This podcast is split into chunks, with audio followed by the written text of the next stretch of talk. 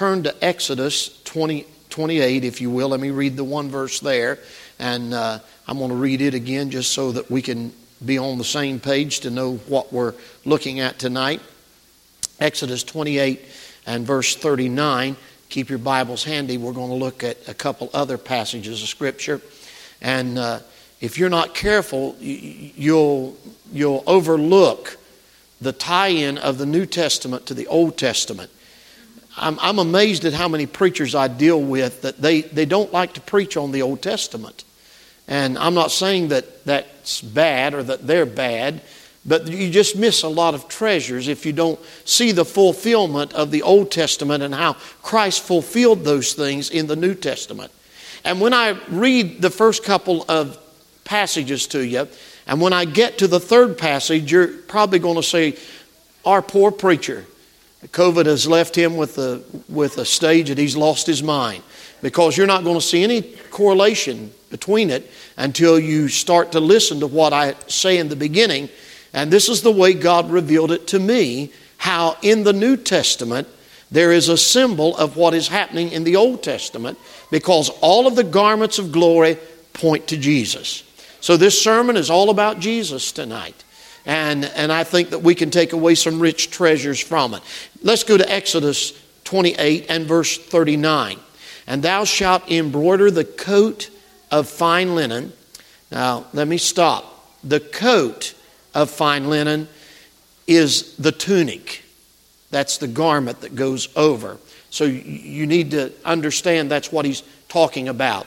Single piece garment, and they would had a, had the top made around the neckline that they would put their arms in it, pull it down over their head, so it was a covering for them.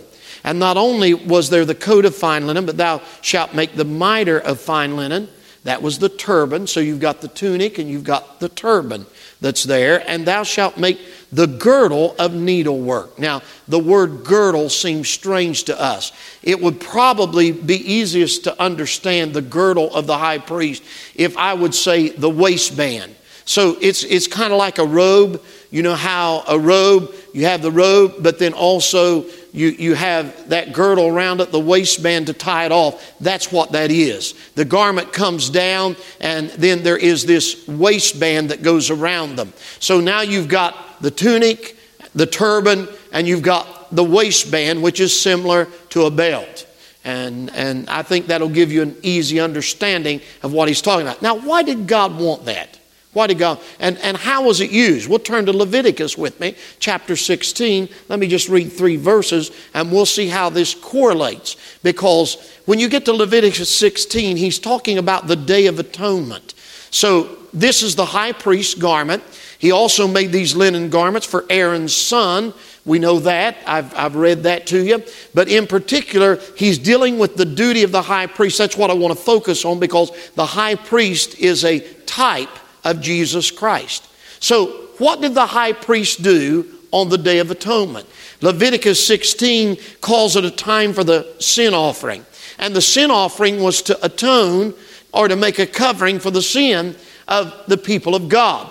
And he gives the guidelines here in verse 3. Remember now, Aaron is the high priest. Thus shall Aaron, who is the high priest, come into the, what's the next two words? Holy place with a young bullock for a sin offering and a ram for a burnt offering. He shall put on the holy linen coat. Isn't that what we just read about? The tunic. So he shall put on the linen coat and shall have the linen breeches upon his, upon his flesh. Well, Exodus 28 also talks about breeches. The easiest way that we could describe that is the undergarments. So he's dealing now with the undergarments. They, they were also linen. And I dealt earlier in this series with the fact that it was, it was items that were used uh, to prevent them from sweating as well, because he didn't want anyone to think that atonement was the work of man, that you could work for atonement. He didn't want the high priest to be looked at as the one that was doing the work because Jesus is the high priest. And let me say this your life can be in a mess. You can go a long way in sin. And you can go all the way to the bottom, but it's no sweat for Jesus to pull you out. He can get you out of anything you've got yourself into. There's not a sin that He doesn't have power to forgive. You say, well, there's the unpardonable sin. That's a different sermon. You wouldn't be here tonight if you committed the unpardonable sin. You trust me on that. But if we ever commit a sin, there's not a wrong that we do that it's a job for Jesus to reach down and save us and forgive us of our sin. So now he's got the linen breeches upon his flesh and shall be girded with a linen girdle Again, it's that waistband. And with the linen mitre shall he be attired. So there is the turban again. These are holy garments. Therefore shall he wash his flesh in water. So put them on. Now, let's get the picture of what's happening here before we go to the New Testament.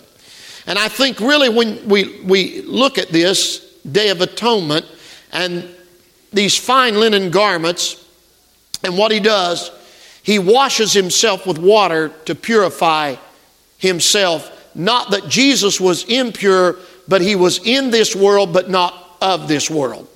So he's letting you know the world wasn't on him. Ever. Ever. And, and so the high priest, being a symbol of that, he had to wash himself with water. This is what he did. He had to get up, he had to lay aside his garments in order to wash his body. After he laid aside his garments, washed with the living water, then he would put on these linen garments. And then he would serve. He was in the service of sacrifice. So he got up, laid aside his garments, put on the linen garments, and he served. He got up, laid aside his garments, put on the linen garments, and then he served. That's the pattern of it. That's the pattern that we see in the Word of God of what He's teaching us. So when this Day of Atonement come, He had all of these beautiful garments of glory. And also they were garments that were beautiful. They were garments of beauty. So all of a sudden, all of the glory that is on Him comes off of Him so that He can put on these linen garments, which is a picture of humility so now, in humility, he is at a place where he serves others. He's not serving himself, he's serving the people of God. He's doing this for the people of God. Let's, let's understand this right. The sacrifice for sin wasn't for Jesus, it was for us. When he gave his life, he gave his life for our sin because he was guilty of no sin. There was no sin on him, there was no guile found in his mouth. He was perfect in all ways. He did that for our sin. So he got up, laid aside his garments, put on the linen garment of humility, and served. He didn't come to be served, he came to serve. So here we have him telling us, first of all, what this has to do to enter into a sacred place. If he didn't do that, you read back in Exodus and again here in Leviticus, and it's repetitious. If he didn't do that, he would die. He had to get up, lay aside the garments that they looked at with beauty. He didn't want man's beauty now, he wants humility. And he had to lay that aside in order to put on humility to be able to serve. And when he did that, only then could he enter the sacred place, the holy place, the place where the glory of God was at, the place where he could step into the very presence of the glory of God. And can I say this? If you want to get in God's glory, you've got to get up, you've got to lay aside your garments. You've got to put on humility and you've got to serve. And only then can you get in God's glory. If you try to get in God's glory without doing that, you'll die. So it was essential to enter into a sacred place. Second of all, it was essential to enter into a sinful place. Because now those sacrifices represent sin. So he's taking the sin of others to a perfect God where God's glory is greater than the sin that has been committed. He got up, laid aside his garments, put on the linen garment, and served.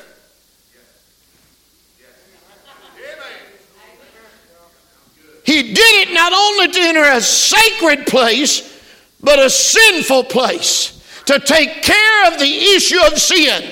What do you think? We just went through Christmas. What do you think Christmas is all about?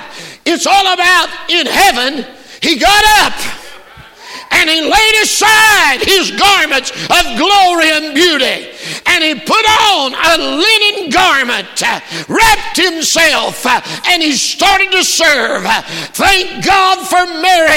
She gave him a garment of covering while he was in this sinful place. He left a place of perfection to come into a sinful world for you and I. He got up and he left the glories of heaven to come to this sinful place to serve us.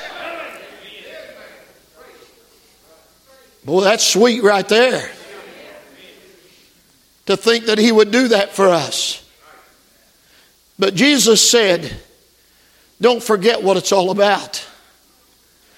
By the time He gets to this world, in the temple there is no Ark of the Covenant.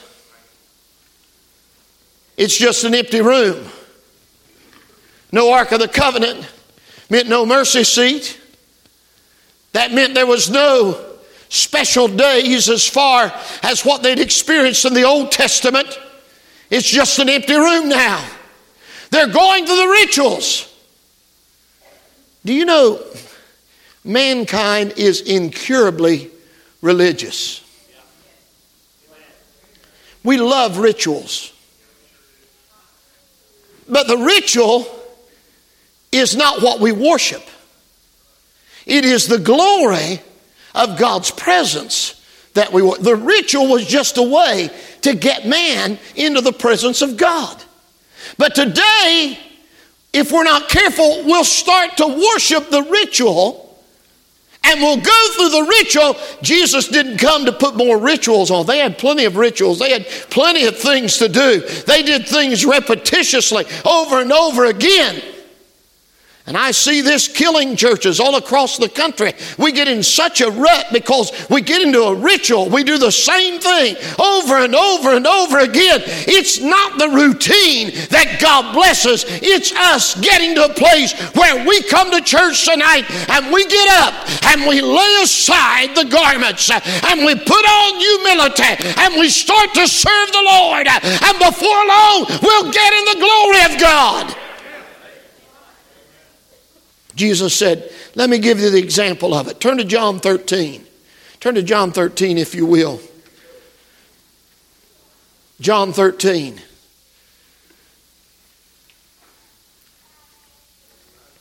He did those steps as our high priest to get into the sacred place. He did those steps to get into the sinful place. See, by doing those four things, he got to go to the holiest of holies by doing those four things, he left heaven to come to this world.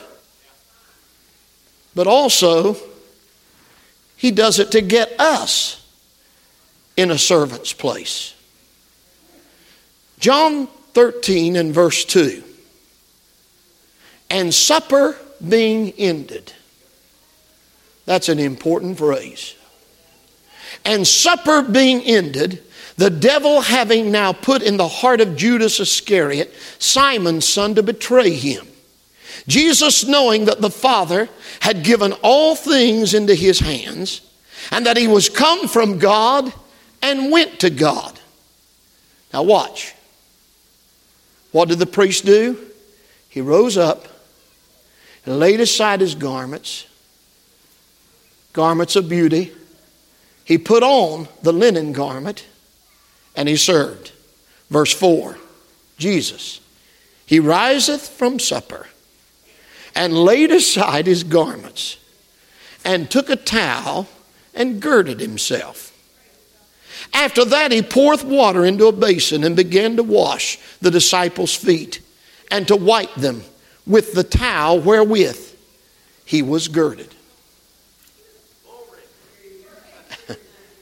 now, I know people, and, and, and don't, don't take this the wrong way, I know people that worship foot washing, but they don't even know the meaning of it. They make it about them when really it's about him. He was giving an example to them, and this is what he did. Supper being ended, he got up, he rises, laid aside his garments, took a towel, the linen garment, and girded himself and began to wash the disciples' feet. He's saying, don't get caught up in the ritual of it, get caught up in the meaning of it, what it's all about. And the meaning is pretty, pretty simple when you stop to think about it. First of all, Jesus reverses the order of everything, everything changes. He was a guest in a house. It was the host's responsibility to wash the feet.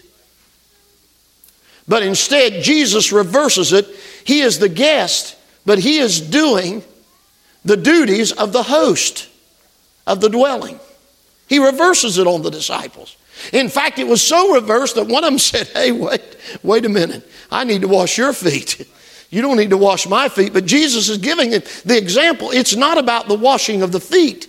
They washed the feet regularly. That was part, that was part of the ritual that they would go through in the homes. They'd walk with sandals. Their feet was dirty. They were in the world and they'd wash their feet to get that filth off and, and to refresh them. So here they are, supper being ended, and Jesus does just the opposite of what they think. Can I ask you a question? Has the Lord ever done something for you that was just the opposite of what you thought He would do?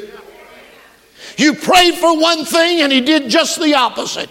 You thought it would turn out one way and it turned out just the opposite. You went in one direction and God led you in the other direction. You were like a Jonah that said, I'm not going to Nineveh. And you board a ship to Tarsus, but you wind up right where you said you wouldn't go. Is there anybody that ever said in your life, Why, I'm never going to go to church uh, and I don't want to go to church? Why? Why do those people go to church three times a week? Here you are on a Wednesday night sitting in the house of God uh, your whole life is turned upside down, turned in reverse. It's all because when the Lord comes, everything changes. Not only that, I have to, before I quit, I have to call your attention to that phrase supper being ended. There was an order to it, just like with the high priest. He did this on the Day of Atonement. He went through the order. He didn't wash himself and then get up and take his garments off and put his garment. No. He went through the ritual, through the process of all of it. And that's exactly what he's saying here as well. He said, You got to finish eating before you can serve. Let me, let me back up. You can't feed others until you've been fed yourself. You can't serve others until you've been served yourself. Not served by others, but served by the Lord. And I think that sometimes if we're not careful, we can get in, in such a hurry in, in the church and Christian community that if we're not careful, we'll try to push people into certain jobs of serving when really they still got food in their mouth they're chewing. They haven't eaten yet. You need to let them finish supper before you lay anything on them. You can't let them be used of God and give them more responsibility or put something else on them until they finish eating a little bit. They've got to get strength before they can serve. That means you don't get saved today and expect to be a deacon in six months. You don't get saved today and start a church in three months.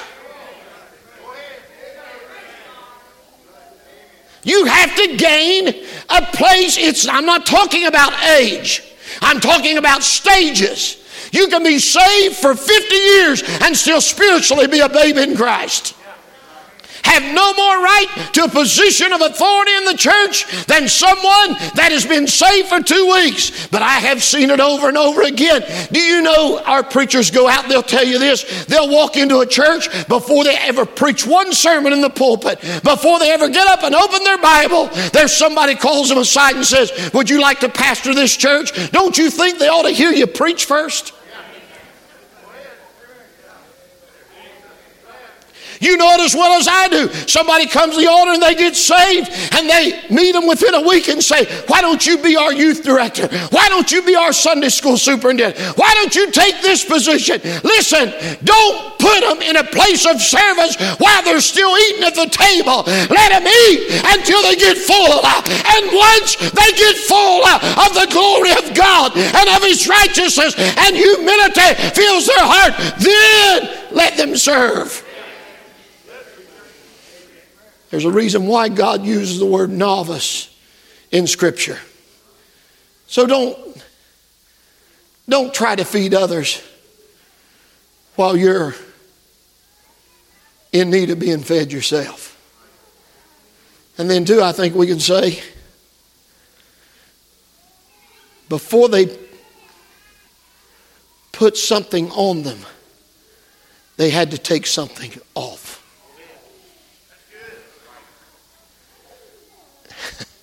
Let that soak in for just a minute here. You know what we keep doing? Jesus says he got up, he laid aside his garments, and he put on the linen garment, and then he served. That linen garment wasn't a coat, as you think of it. He didn't put it over top of the royal garments that he had. He took those off and put the linen garment on. This is what we do we just layer new stuff on old stuff. And we just add more layers to it. And by the time you get through layering all of it, we miss the meaning of what it's all about. It's not about you doing something that you did for 50 years straight in church, five years straight in church. You don't just layer on top of layer on top of layer. He's saying that if you want to be of service, you've got to strip yourself of something. There's some things that have to come off of us. We can't go around with pride and arrogance and and we can't go around with lack of compassion. We can't go around saying, well, I'm just do this because of who I am and where I came from. Just because my dad was a preacher and I started to preach, just because I said I was a preacher, it didn't make me a preacher because my dad was a preacher. And in order to get to the place where God could use me a little bit in this life, I had to strip some things off. I had to get rid of some things. There's some things you'll have to take off. You'll have to get it out of your life because you can't effectively serve as long as it's on you. And you can't just layer it on top of it and say, well, you can't see it, it's not there, but the Lord sees it and He knows it's there. And it'll be cumbersome to you and it'll be in your way the rest of your life. You can't serve properly unless you have the right attire on, spiritually speaking. You've got to be spiritually fit and you've got to be in the right spiritual condition to be of service to others. So we just keep adding old layers to new layers, to old layers to new layers. How many roofers? I'm not going to ask you to raise your hand. How many roofers in the church can testify to what I'm saying? You can get by with putting a layer of roof on top of another layer of roof. But if you've got a roof that's got about four or five layers on it, you are wasting your time putting a new roof on a roof that has four or five old layers of shingles on it. It'll work a little while, but it won't work very long. And this is what's happening. We've got people that now in the church culture across our country. That now they're coming in and they don't, they don't even make a profession of faith. They drag their old filthy world self into the church and they want to throw a garment over top of it and say, if I put the name of Jesus on top of it, then that makes it okay. No, it doesn't make it okay. It's still got the world under it. You've got to get rid of that. You can't come in and say, Lord, I, I want to keep living for the world, but I want to I want to be blessed of you and anointed of you. When I get up to do something for you, I want the anointing to flow. You're not going to have an anointing, you're going to have a mess. If you want the anointing of God on your life, you've got to strip yourself of some things. It doesn't cost you anything to be saved, but it'll cost you something to be anointed by God and to serve others. You've got to say, Lord, it's not me. You take me out of it. Lord, get me the place that I'm clean before you, that you can use me. And then, Lord, dress me in humility that others can see Christ in me. So sometimes we've got to take some things off, get rid of some stuff. What kind of stuff? The stuff that others can't see. You know, I, I deal a lot with pastors. Some pastors, I don't know why they don't leave their church. They hate their people. You don't have to talk to them five minutes to figure out. They hate their people. They say all kinds of bad things about that. And I'm thinking, if they're telling me stuff about their people like that, how you going to preach that? If I got up, if I went around and talked about you all everywhere I went, how am I going to get up and preach to you? Service after service. Have any kind of anointing on my life. You better love the sheep. If you don't love the sheep, you're not going to get very far in this, I'm telling you. You've got to get up lay aside the garments, put on the linen garment, and serve.